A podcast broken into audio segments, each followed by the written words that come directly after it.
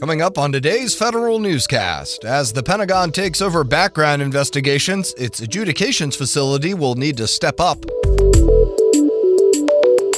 The Defense Department's new agency in charge of security clearances gives a little insight into how it's operating. And a former contractor who stole nearly 20 years' worth of sensitive information finds out his fate. These stories and more in today's federal newscast.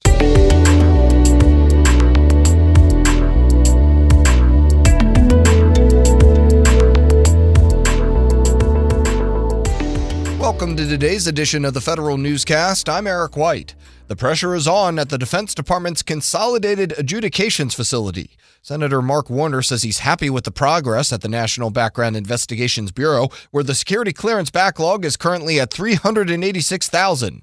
But Warner says DoD's CAF has its own backlog of 200,000 cases. The CAF says it's reorganizing its staff and business processes to adjudicate and close out background investigations more quickly. It's also deferring no risk and low risk periodic reinvestigations to focus more on cases that need more attention. DoD's newly renamed Security Clearance Agency is using upcoming policy changes as its organizational framework. Officials with the Defense Counterintelligence and Security Agency say the administration's Trusted Workforce 2.0 initiative is guiding everything it does, but even those new policies aren't quite ready for prime time yet. The DCSA says it's building out its vetting enterprise to handle an influx of new people to its continuous evaluation program. 1.3 million people are enrolled in the CE today. The agency's new IT system will also be ready to handle new investigative tiers that are under development. A former NSA contractor is going to prison for up to nine years after pleading guilty to willful retention of national defense information.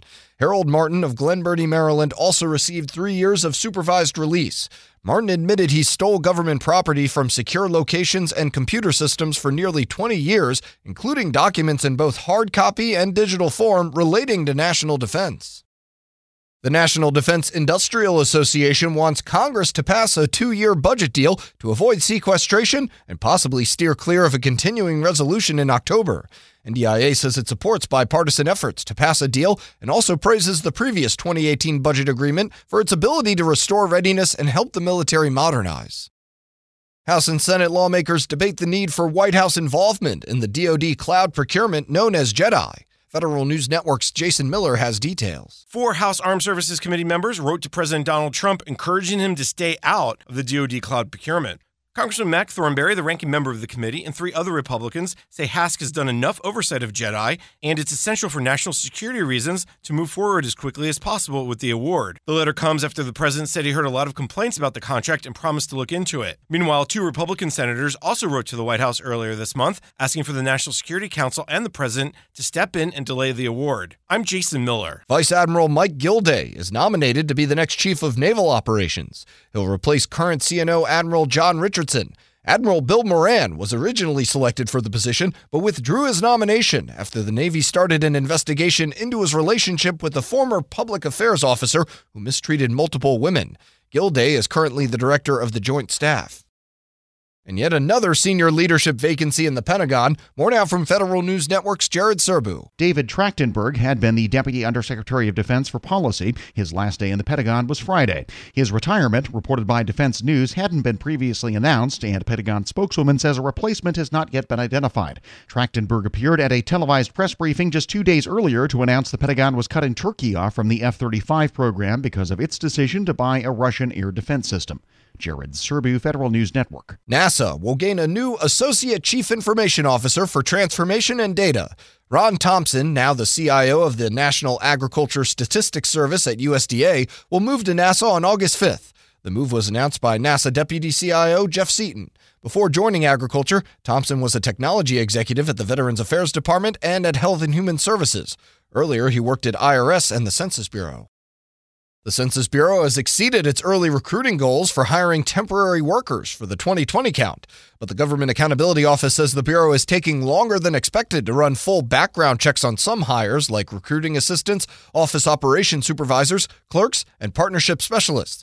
The Bureau expects to hire 400,000 temporary workers during the decennial count. It will have fewer workers than it did in 2010 because new technology has streamlined the addressing canvassing process.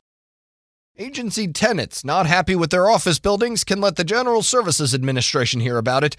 GSA officials launched their 2019 Tenant Satisfaction Survey aimed at giving federal employees at leased or owned facilities a chance to offer feedback.